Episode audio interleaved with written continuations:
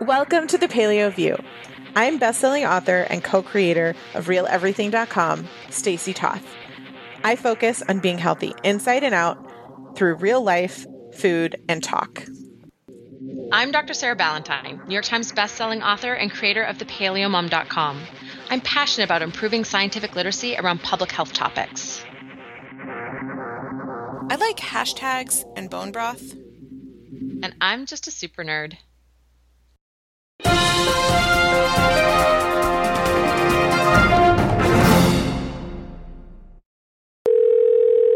Welcome back to the Paleo View, episode 375. If we've done our math correctly, it's been a, a little interesting getting this show going this morning. So, I mean, we've only we've only been recording for an hour, and we're just starting the show. That's all. It's because we love you, listeners, and we're so glad that you're here. We're also glad that this week our show is sponsored by Joovv, one of our favorite biohacks. I I don't like that word, I'm going to be honest. I know. It's sort of a weird because to me the word biohack kind of implies, I don't know, it's got the word hack in it, which I right, I've if I use the word hack, it's like a negative connotation. Yeah. Yeah. Like and you know, most of the things out there that are sort of like billed as a biohack are not founded in science or fact. Um, but the reason why we love Joovv is because they have tons of science and we've also experienced the like predicted benefits that the science would imply we are likely to enjoy so like that combination of like wow look at all the science and hey yeah it's working for me is you know awesome Agreed. if you don't know about Joovv, if you haven't heard us talk about it a bajillion times before, we do have an entire podcast dedicated to the health benefits of red light therapy. I highly suggest you check out. You can also view our highlight reel on joovv.com slash paleoview. That's J-O-O-V-V dot com slash paleoview. And while you're on the website, you can check out the different options that they have. Um, we've talked before about the build ability of the Lego like structure from the different modules that you can build up to over time so that you get a bigger surface area covered for bigger health benefits. Um, so, just to recap, you can check them out at joovv.com slash paleoview. But what are we actually talking about this week, Sarah?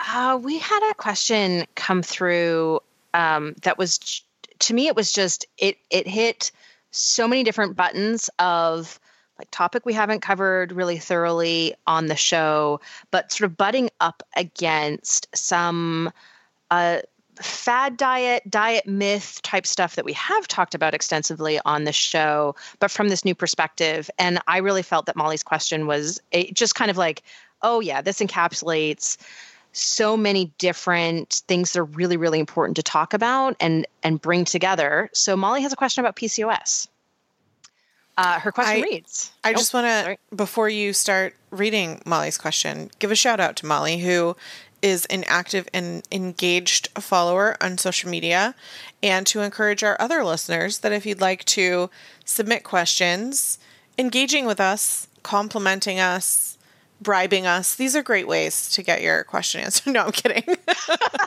Kidding, no, when kidding. when Molly sent this question to me via social media, I was like, this is really great. And I would love to cover this on the podcast with Sarah because I think this is a struggle and a question that so many people have. And it applies not just to PCOS, but also from the idea of it is a conflict that we say, you want to reduce your carbohydrate intake from the standard American diet because that highly refined processed carbohydrate is not doing anything for you nutrient wise. And then also the popularity of super low carb keto diets. And there is a place to exist in between, but that's hard for a lot of people to navigate, especially who have health issues. So, Molly, love your question. Thanks for reaching out.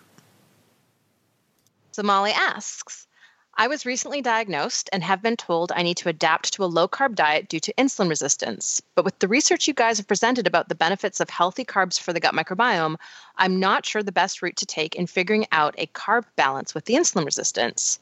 Or if there's any research on other things I can do to help my body regulate its cycles and begin to ovulate. There is just so much information out there about PCOS, it's hard to know what is accurate and what's not. I just trust both of you guys' insight. Like I said, flattery. we'll get you everywhere. Everywhere. So I know we're going to talk a lot about um, carbs and PCOS. So let me just touch on some of the other things. Um, hormone regulation in general has been covered on the show a lot in different lifestyle aspects. So when it comes to things like sleep and sunlight and movement and Stress. reducing what? Stress. Stress, plastics, and other hormone disrupting mm-hmm. chemicals from your life, cleaning products, personal care products, all of these things while they feel overwhelming at first to take on and Molly I don't know where you are in your journey but for many of our listeners this is a gradual process that that is over time but um, hormones can be disrupted from many different things so if the only thing a doctor is doing is telling you to go low carb um, I might look around for another doctor who could help with some other lifestyle suggestions and um, things like meditation or red light therapy or yoga can have a lot of beneficial benefits as well. So I just want to put that out there before we um, only address this, so to speak, from the specific carbohydrate question, um, because I, I just think it's so important that there is so many things that specifically address hormone disruption.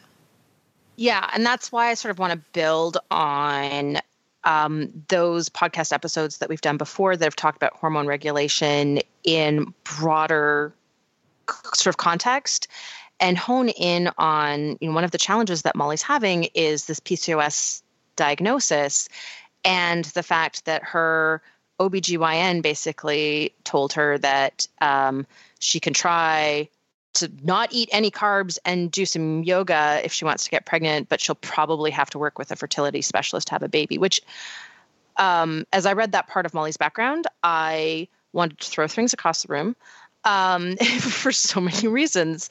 Um, you know, I think that you know PCOS is it's actually incredibly common.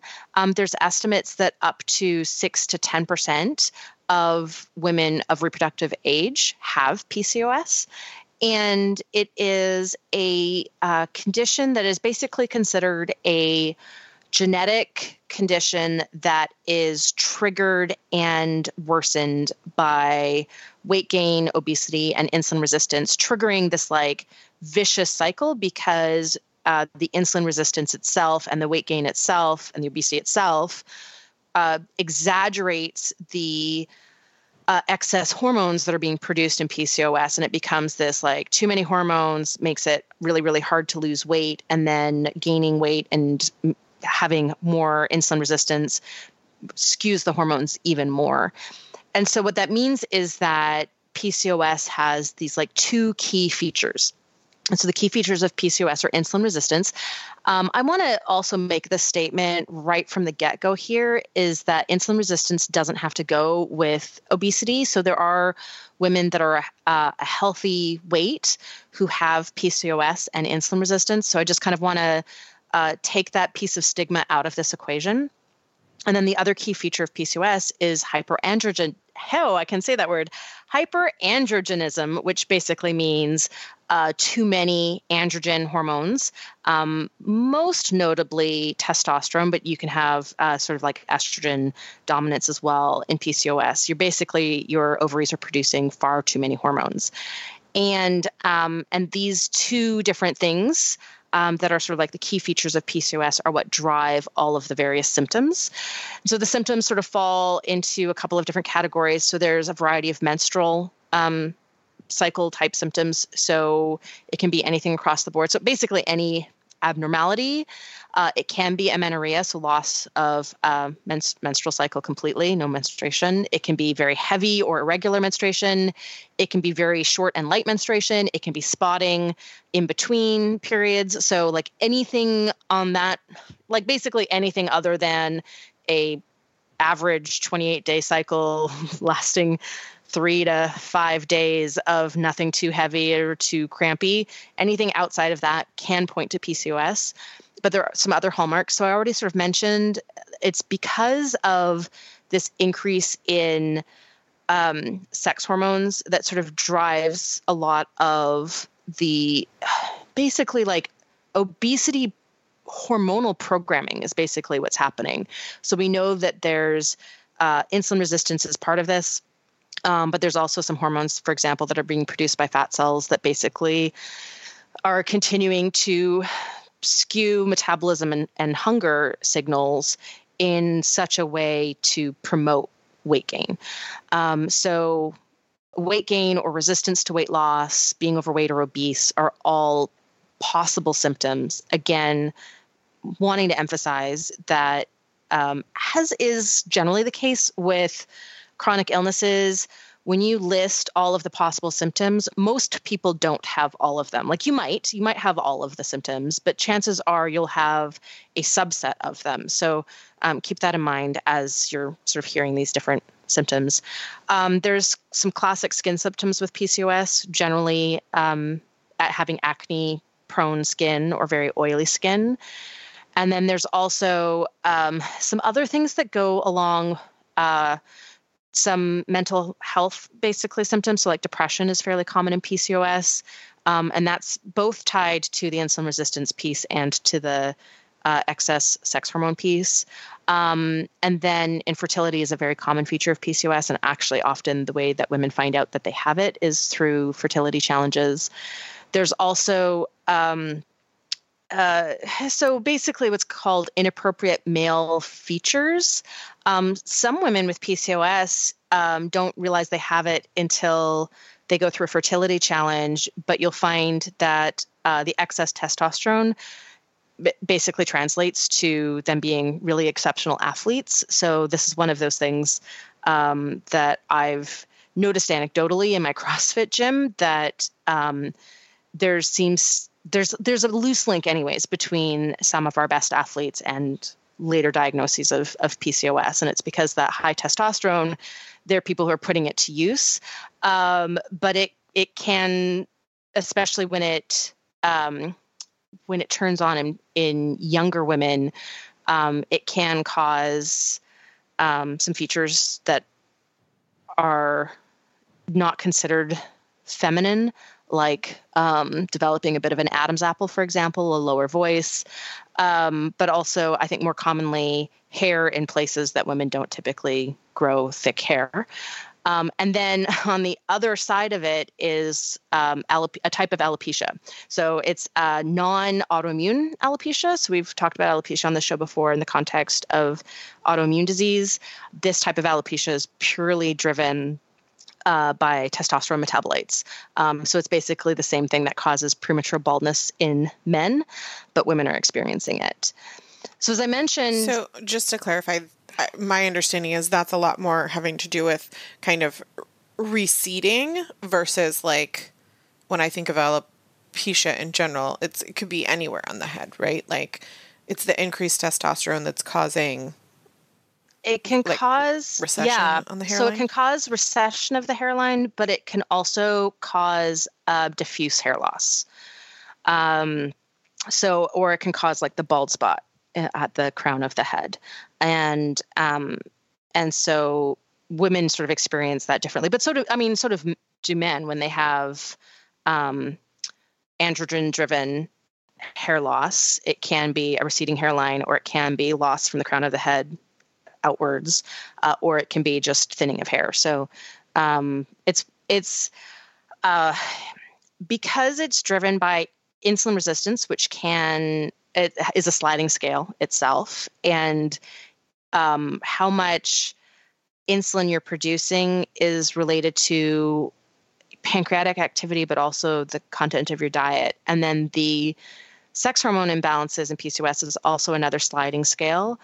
It means that um, different women experience the symptoms differently. And there's a lot of women walking around out there with PCOS who have no idea because the symptoms are really minor, um, you know, not impacting quality of life. And um, and it isn't until either something happens to accelerate the symptoms or um, you know a testing of the symptoms right so like you know discovering primary infertility and then digging deeper with a fertility spe- specialist to discover PCOS, that's when those women will find out that they have it. Um, so it's definitely frustrating, and um, and I think what's really interesting, interesting in a purely academic sense, is that PCOS, in just in the last few years, has started to be recognized as a genetic condition. There have been a number of genes now that have been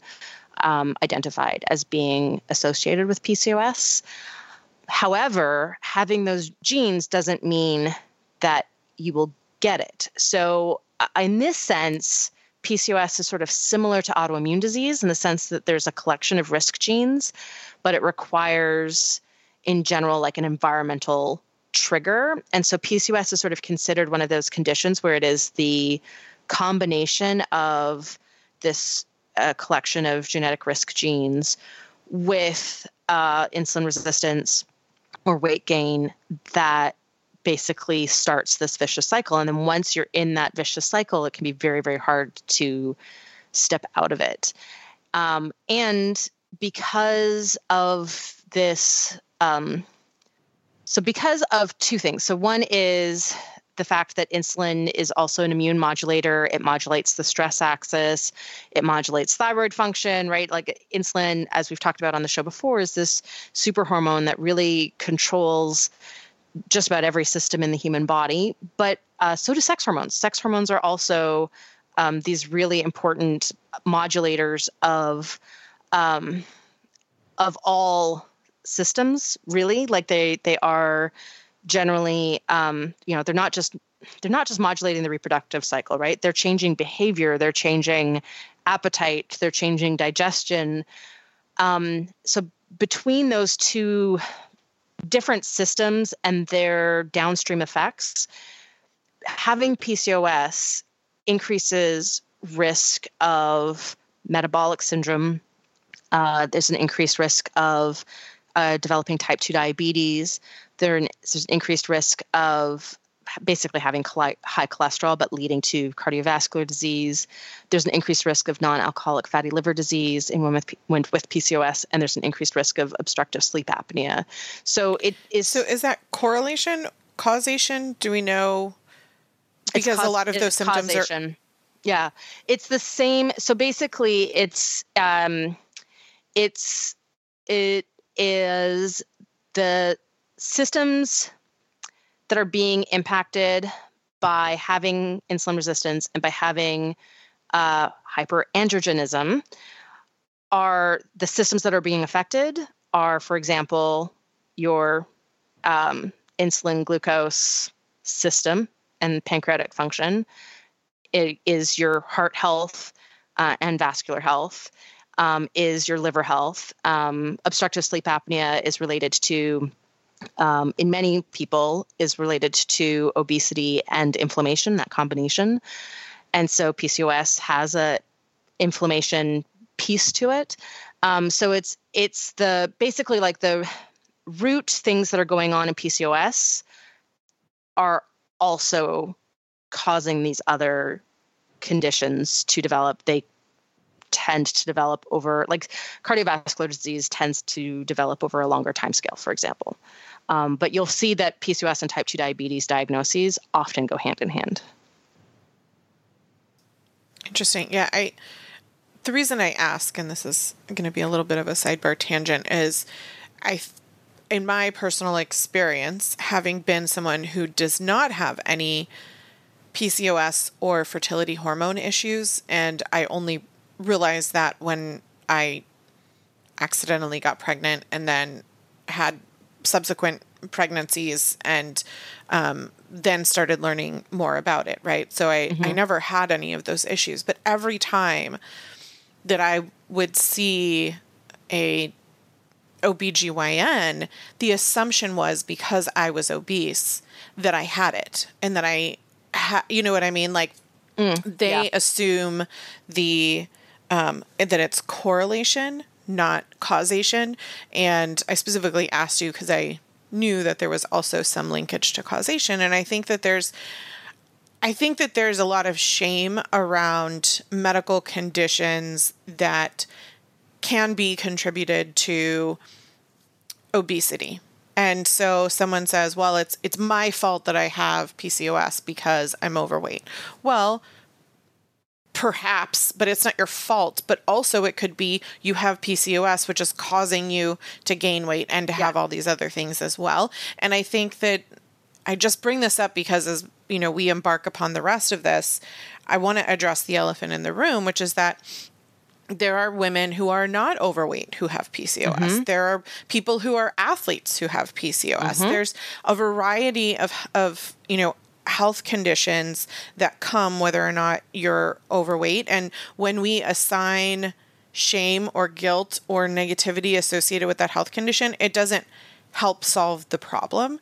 And so, you know, I, I want to put it out there for those who don't have it that might have thought, oh, you can only get PCOS when you're overweight, or no, it can actually be vice versa. You can gain weight because you have PCOS, for or sure. you can be healthy weight but have PCOS. So, or you can be overweight or obese and have perfectly wonderful regulated hormones and healthy ovaries. Yes. Thank you. That's all. And tangent. no, I mean, I actually think that um, I'm really glad that you emphasize that because I've been uh, trying to indicate that as I talk about PCOS specifically, and uh, it really needed that emphasis. So thank you for doing that. Um, so I think it's it's because of the insulin resistance piece of PCOS. There have been for a long time a variety of studies basically showing that if you can address uh, one of one of these two pieces, right? One of these two key features either address the hormone piece, which um, it's one of the reasons why people on PCOS are put on birth control to regulate their cycles. It can help with some of the other symptoms. Or if you can uh, normalize insulin sensitivity and blood sugar regulation, it can help reduce the hormones, right? And regulate that. And so there's this uh, idea that really comes from the um, carbohydrate insulin hypothesis of obesity, which has been very thoroughly debunked. Um, research, we, we really owe, do owe a debt of gratitude to Dr. Kevin Hall and his research in, um, you know, he was seeking to to confirm the hypothesis and instead proved that um, that obesity is not directly tied to what your insulin is doing, and that low carbohydrate and ketogenic diets do not provide any uh, you know specific benefit to weight loss beyond calorie restriction. And in fact showed that in a ketogenic diet you lose more lean muscle mass than you do in a more sort of macronutrient balanced diet which actually reduces basal metabolic rate throughout weight loss and increases your chance of regaining the weight. So um, there have been some really great studies that have sort of shown that low carb is not the key to regulating insulin, but there is still this, you know, thanks to Dr. Atkins, um, you know, there's this cultural, um, uh, it's a misnomer, right? But there's this, it's basically permeated diet culture that the way to lose weight is low carb and that if you have diabetes, the solution is low carb meanwhile, and I, I, sort of want to refer people back to our um, insulin show where we really talked about insulin as a superhormone and all of the different effects that insulin has in the body that are not related to glucose metabolism by way of emphasizing the importance of avoiding very low carbohydrate approaches. I think that's really relevant here. Um, but also, I, I want to emphasize that regulating insulin is not something that is only related to diet. It is also something that is actually probably more important to dial in lifestyle factors when it comes to restoring insulin sensitivity and um, reversing insulin resistance. So I want to sort of, you know, preface that bit of background knowledge as we go through the diet studies in PCOS that have looked at whether or not a low carb approach is the best way to fix PCOS. And this Can is we, what's fascinating. Mm-hmm. Sorry, when you're when you jump into that, it would be helpful to know what is the definition of air quotation marks low carb, um, mm-hmm. because the studies of one allowing, let's say, 120 grams of carb are going to be, and that would be considered lower than standard American, are going to be different than, you know, 10 grams of carb. Sure. So let's um, let's lump, you know, keto, which would be typically under say 30 to 50 grams of carbohydrates, uh, would be considered a, a keto study. Uh, 50 to 150 would typically be considered a low carb study.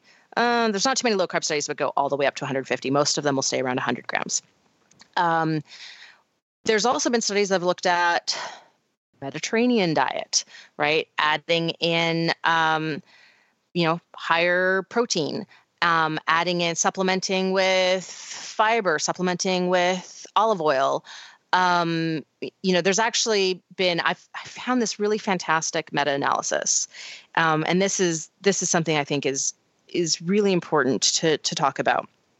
A meta-analysis is the pinnacle of uh, scientific evidence, especially when supported by mechanistic studies to explain a phenomenon. And what a meta analysis does is it takes all of the studies that test a certain hypothesis, right, that, that try to answer the same question, and pools the data from all of those studies so that you can tease out a weak signal. So basically, the idea is to do this very sophisticated statistical analysis to correct for as many different factors as you can to um, really sort of definitively show whether or not there's an effect. And this is really important in all of the different you know diet and lifestyle factors as they relate to chronic illness meta-analyses are much much more important to look at than any individual diet study because they're looking at the average of all the diet studies. And when a meta analysis is conducted, there is typically inclusion and exclusion criteria. So there is some bar that has to be met for a study's data to be added to that pool that they're going to then do this really uh, you know awesome statistical analysis on and this is something that's very unusual in meta-analyses so in meta analyses, you'll see studies that will say, okay, we've looked at you know all of the studies on the impact of olive oil and cardiovascular disease risk. We took uh, you know data from 70 studies and we pooled you know we were able to pool together so that our sample size instead of being a couple thousand like each individual study now we're looking at the data from 100000 people or 300,000 people, right? It, it just, it way ups the sample size so that the power of the statistical tests is much, much higher. And you end up with a result that is um, much, much, much, much less uh, likely to be a sampling situation, which is one of the challenges with any given study, which is why scientific consensus is such an important thing to seek. So when I'm reading through scientific literature, I'm not looking for the one study that supports what I'm saying because that's bad science. That's pseudoscience. That's the kind of thing that drives me crazy when I see that on the internet. I'm looking for the big picture. What does all of it, what is the average result of all of these studies? What what is the picture that they're trying to present? And when you see that one study that doesn't agree with the rest, it's not because it's a bad study. I mean, sometimes it is, but usually there's a, like a really interesting difference in how they set things up. Like to me, when when data from different studies doesn't agree, it's a wonderful opportunity to understand more details of the system. So that's where context and nuance becomes really important. Sometimes it's also because of statistical sampling So the the p value um, that we put all this, you know, it's it's called statistical significance. It's called a p value. It's the result of a t-test. The p value represents the probability that the difference between two numbers, two groups, two averages, is uh, due to chance. Because when you're taking uh, samples of a population, there's always the chance that you might, you know, just randomly this time pick all of the people who have really low cardiovascular disease risk and happen to eat a lot of olive oil.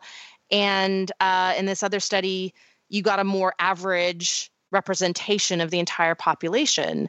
And so the p value recognizes that if you can't measure every single person, which you can't in any of these tests, you need a way to be able to express the chance that a difference you're seeing between two measurements is real versus due to that unlikely event that you happened to sample a not particularly representative group. So, all of that to sort of explain why this particular meta analysis looking at diet studies and their impact on PCOS uh, symptoms as well as key features is so fascinating because this meta analysis found uh, 28 studies that were diet interventions for PCOS. And they said that 22 of those studies had such poor study design that they could not be included. That is incredibly unusual in diet meta analyses. Um, there's always some studies that aren't included because there wasn't an adequate control group or uh, there wasn't. Um, there wasn't a quantitative measure right like if your measurements are how do you feel that's that's really um, it's interesting if you're trying to emphasize the reason why some particular question should be studied in greater depth, but it's not really proof by itself because it's so subject to bias. Um, and what they actually discovered that that was there was they only were able to pull the data from six studies because these other 22 of them had you know like you know some of them had um, diets being personalized throughout the study rather than this diet for this group this diet for this group. Some of them had no um, no comparison point so no comparison diet or no comparison time point. Um, it um, really actually emphasizes the weakness of the data looking at diet intervention for PCOS. Um, and so I, th- I I really want to emphasize that this is an unusual situation when looking at nutritional sciences research studies. But they were still able to pool this, you know, pool these six studies. Six studies is generally enough for a meta analysis for the actual statistics that they're doing. And they were able to show that there were some subtle differences between the different intervention diets. So um, the things that they were able to show, they, they were able to look at a Mediterranean style diet with a basically olive oil supplement, so monounsaturated fat enriched diet. They were able to look at uh, the effect of a low glycemic index diet, so that's picking foods based on their impact on uh, blood sugar. They were actually able to look at a high carbohydrate diet. Um, they were able to look at a low carbohydrate diet that's in the 50 to 100 grams range because the one keto study that has been done was did not meet the inclusion criteria. But I I will talk about that study as well. And they were also able to look at a high protein diet. So what they were able to show was the Mediterranean style diet resulted in greater weight loss, that there was improved menstrual regularity with a low glycemic index diet, that the free androgen index, which is a measurement of um, the hormonal dysregulation in PCOS was actually best under a high carbohydrate diet. Um, insulin resistance was um, better, you know, improved under a both either a low carbohydrate or a low glycemic index diet. Uh, the best quality of life scores came from a low glycemic index diet, but the best um, what does mental mean? health scores.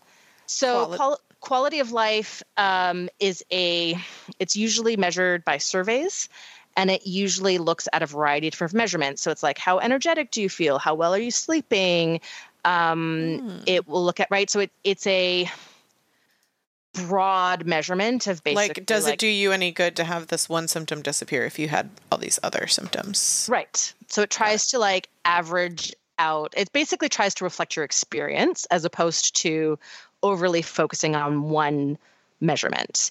Um, and by itself again it's sort of weak data but in the context of looking at a bunch of other measurements it's sort of interesting um, and then mental health scores were uh, best improved with a high protein diet, so improved depression and self esteem. So basically, oh, like all of the different dietary in- interventions that were tested in rigorous, well designed studies showed benefits to some piece of PCOS. But here's where this meta analysis like rocked my world and i was like oh you're my favorite study now because when you have those large data sets, you're able to start, uh, you know, hold this one thing steady, now test.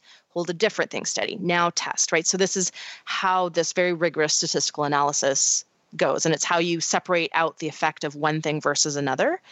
And what they were able to show was that the the mechanism behind the improvement of PCOS the dietary composition actually didn't matter. What mattered was the absolute weight loss. So when women lost weight, all of the different things going on with PCOS were improved. And if they didn't lose as much, there wasn't as much of an improvement. And that is a really important thing because what it does is it actually de emphasizes the importance of uh, you know weight loss or rather it de-emphasizes the importance of insulin resistance compared to weight loss um, for not just the symptoms of PCOS, but things like exactly how high your hormones are.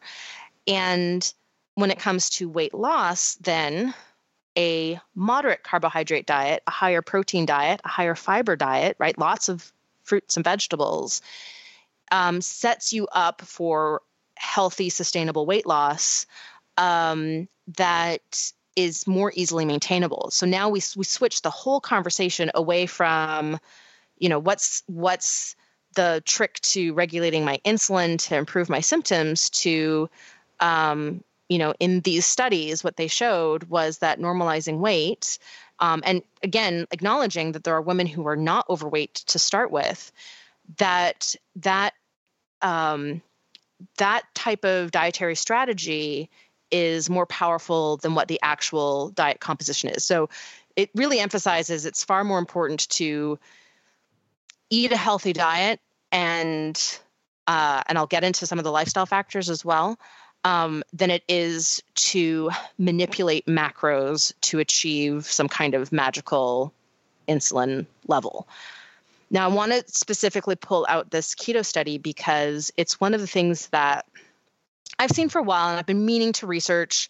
I mean, I think ever since we did that talk on sex hormones together at AHS in 2015, I think it was, Stacy. It was a while ago. Feels like a long time ago. 2014? Uh, let's just say we were a lot younger. Mm-hmm. Yeah, no.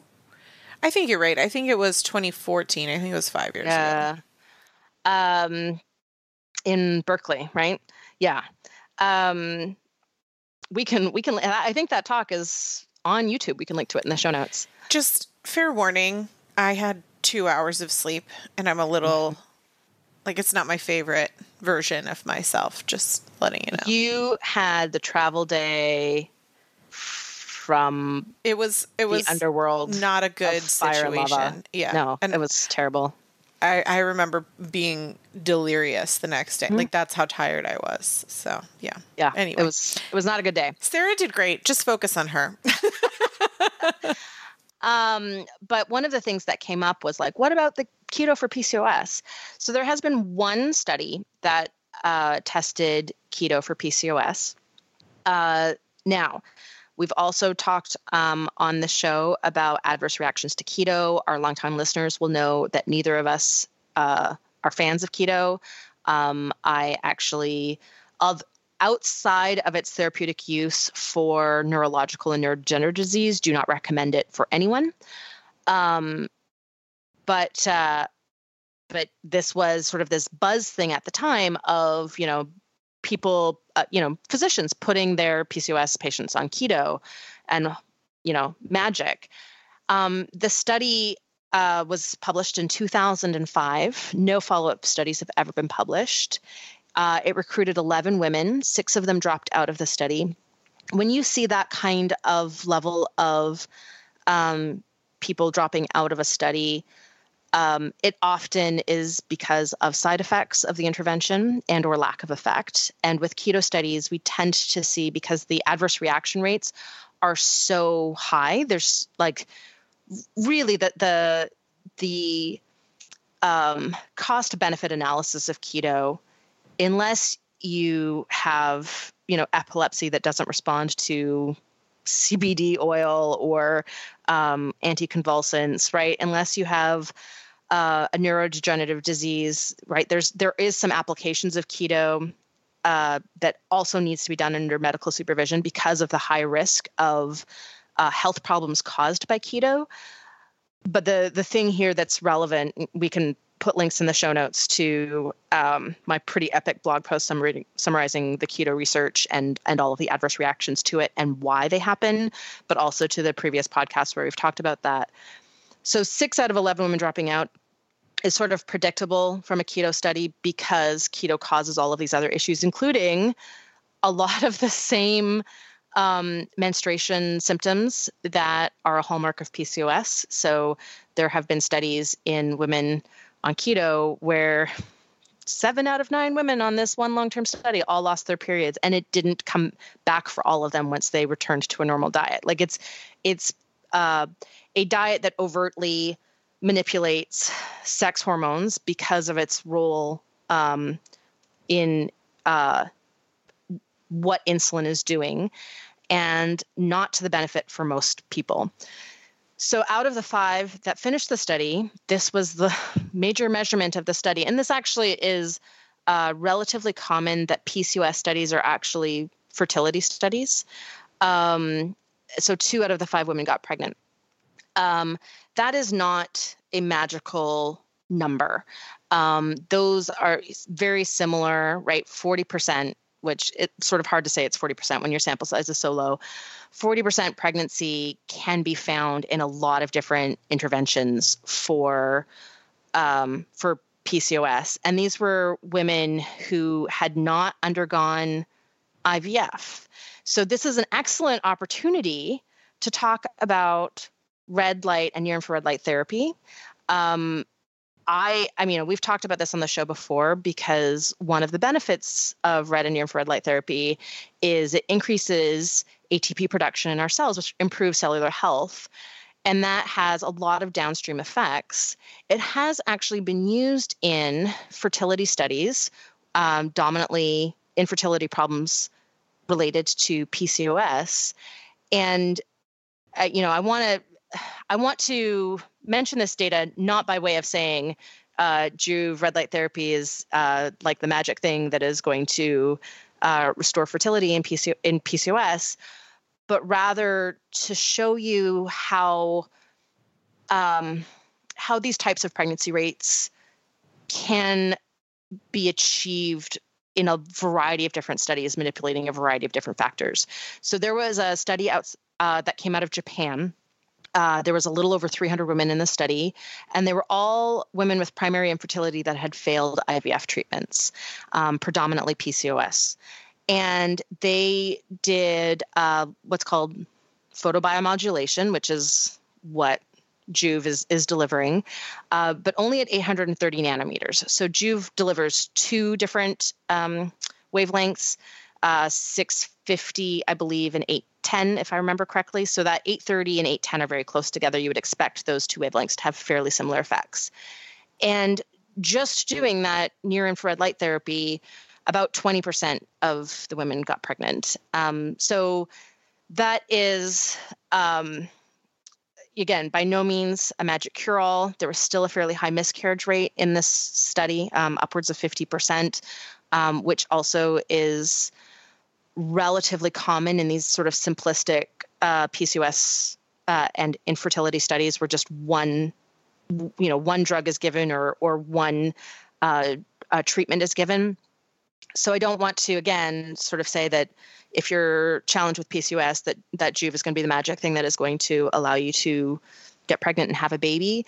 But at the same time, um, there have been other me- more mechanistic studies done in animals with uh, actually red and near infrared wavelengths showing that it's really an effect of the near infrared wavelengths, similar to what Joovv uh, provides, that actually shows um, improvement in um, in fertility uh, through folliculogenesis, which basically means through the production of a egg from the ovary.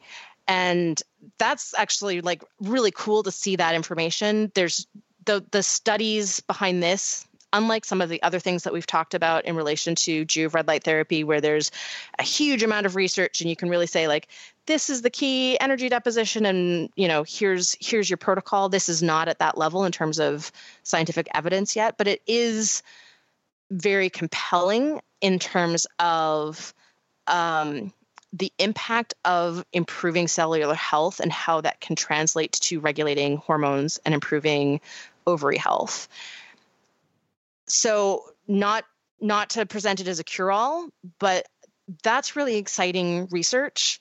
And combined i mean nobody has done this study yet of combining uh, something like a i would go sort of nutrient dense balanced macronutrient on the higher side of protein lots of vegetables paleo inspired diet um, you know the type of thing that we would just basically call a healthy diet on this show um, with lifestyle factors and potentially you know throwing in some red light looks like it could potentially be some extra special sauce in in this whole formula.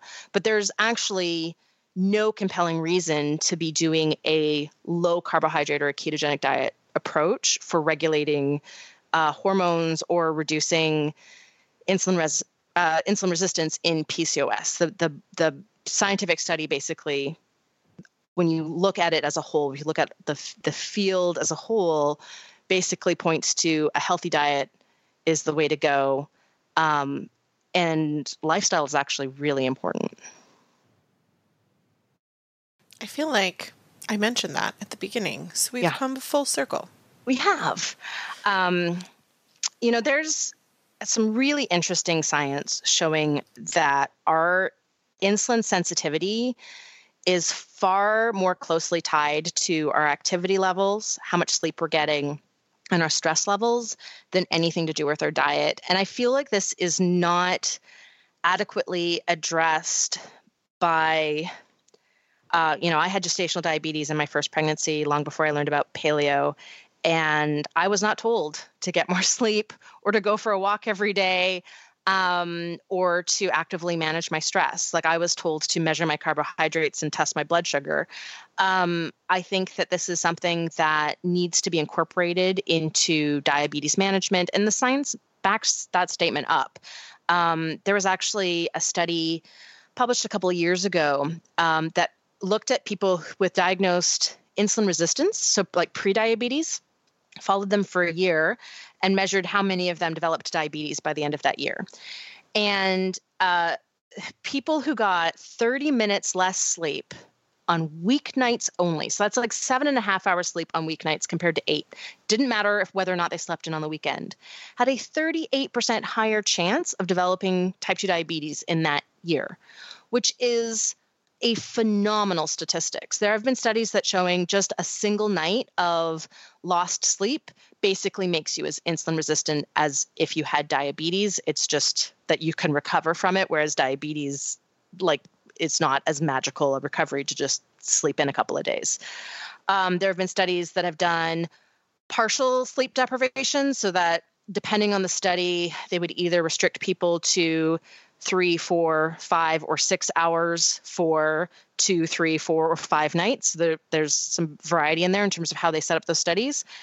Uh, a few nights in a row of partial sleep also causes insulin resistance. That if you went into the doctor that morning for a fasting insulin, they would come back and be like, uh, "You look like you have diabetes." Like it is that important to get enough sleep for regulating our insulin sensitivity and our blood sugar levels.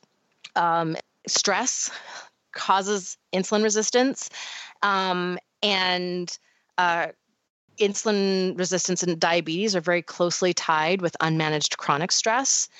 And activity is one of the best things we can do to restore insulin sensitivity. And it doesn't have to be, right? It's not about like going out for a, you know, marathon training session.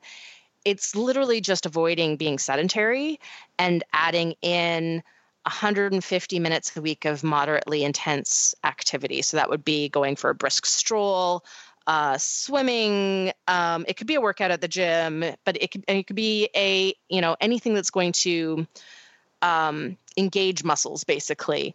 Um, that by itself has a tremendously huge correlation with a, a causation, right? It's not just a correlation. It literally changes the uh, how the insulin receptor in cells is working to get your heart rate going and use your muscles and you know get your blood flowing. Um, that changes that has an immediate effect and a long-term effect on insulin sensitivity. So those three lifestyle factors are so ridiculously important for normalizing insulin. And they're also all independently related to obesity we know that stress by itself can cause hormone dysregulation uh, that can look a lot like PCOS. Um, so we we we have this like multiple lines, direct lines. If it was uh, one of those like creepy serial killer movies, and I had like a map with all the like the different pins in it, with all the like red string in between, you would see all of these red strings going between like what's going on in PCOS and lifestyle. Like it, it's a much stronger link than any of the diet stuff. Like diet's still important and saying that low carb or keto is not going to fix you is different than saying eat all the carbs. Um, but I think it's really important to emphasize that regulating insulin is um, not something that we can accomplish without addressing the lifestyle inputs to insulin regulation and that addressing the lifestyle inputs is actually going to give us much better bang for our buck than anything to do with diet. I think for me, you know, it's interesting. I think Molly was spot on in identifying and knowing that gut health ties into this uh, mm-hmm. when she originally asked her question. Um, and so, Molly, it's basically anything that we've said in other shows. I'm just kidding. Um, just listen to all of our, just listen to all 374 all episodes and this one. Every time I get a comment that someone says to me, I know you're going to apologize, but I just want to let you know I've been listening to old shows and love them. I'm like face palm.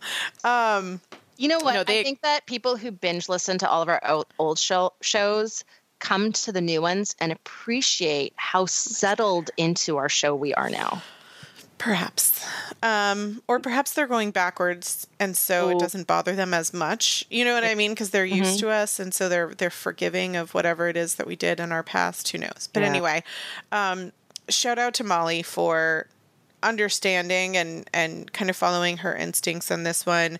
Like I said, I would seek out a medical professional who um, was more well rounded in understanding how these lifestyle factors will also play in to guide you in a way other than, you know, a prescribed mechanism that isn't supported by the science.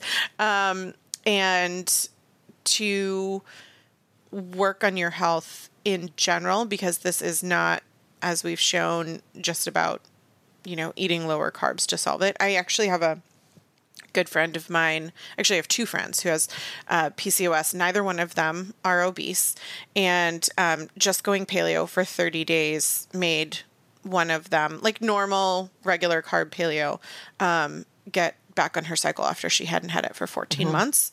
Um, so that's that's a pretty incredible story that most people won't experience. And I, the other one struggled for a lot longer, and she worked with a functional medical doctor and um, holistic practitioners like um, I think she did acupuncture and she also had this like stimulation machine that she would put on when she was having pain in her ovaries that she mm-hmm. said was a lot more beneficial than the medication that, you know, we've talked before about how NSAIDs can disrupt gut. So, if you're trying to improve your gut health, coming up with ways to manage pain other than um, taking the medication is great. Not that if you're in pain, we want you to stay in pain. That's what medicine exists for.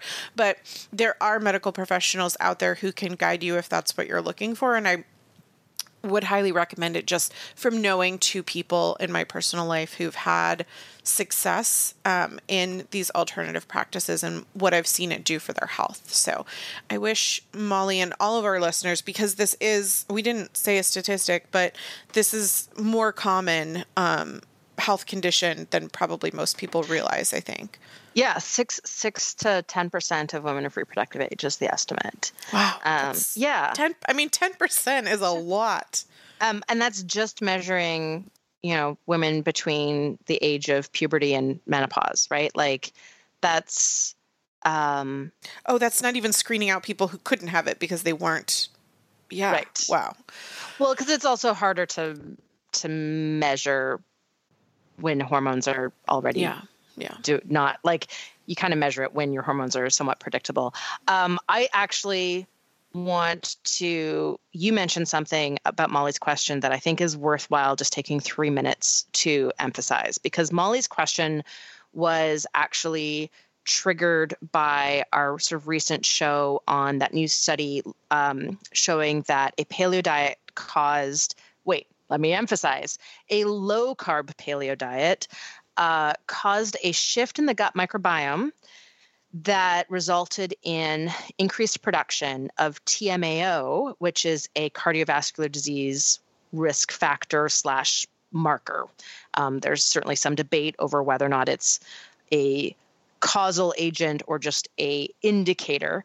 Um, and the big takeaway of that show, again, we can put links in the show notes if you missed that one, is that there's a really growing body of evidence showing that we need to be careful not to go too low carb.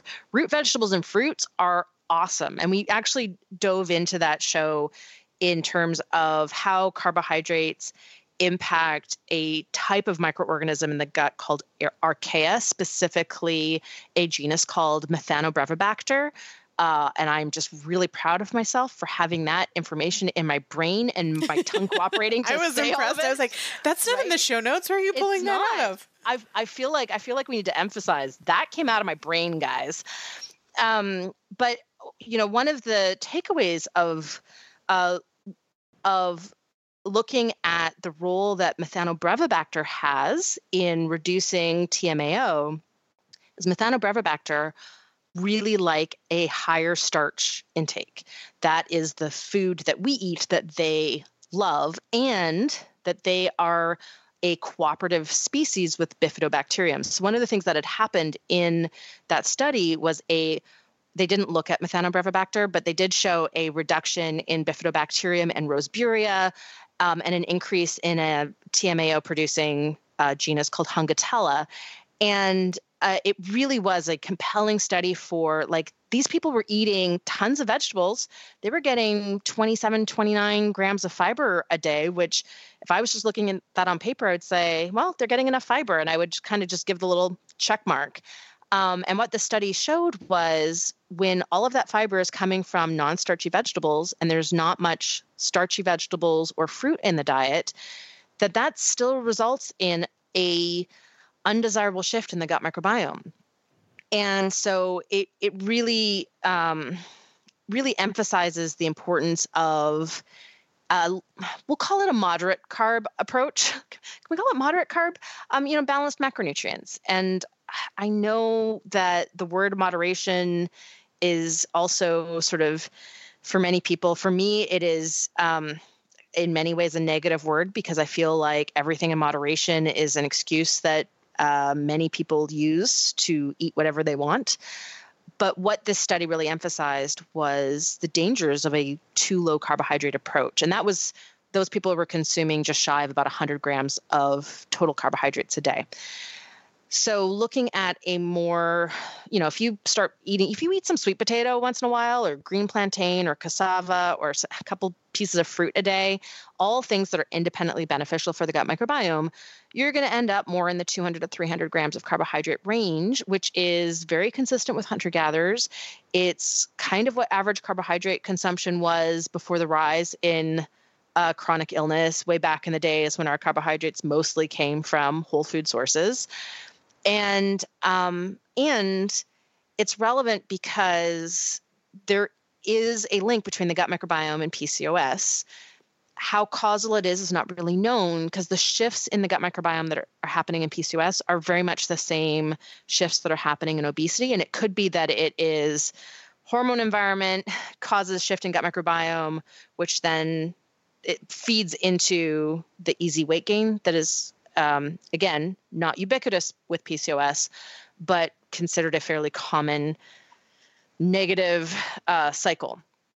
And there have, have been some studies um, showing that women with PCOS have lower microbial diversity. That is the number one feature of a healthy gut. And the way we get microbial diversity is with diversity of vegetables, including starches, including fruit, including mushrooms. Mushrooms get like special stars beside them uh, including seafood and olive oil.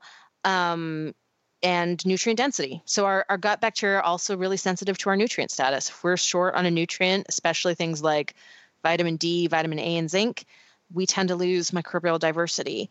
So there is there is still a compelling reason to be adopting a nutrient focused paleo diet with PCOS, and that that is not particularly low carb, but more balanced macros. And that is because that is an optimal diet for the gut microbiome. And there are at least some mouse studies.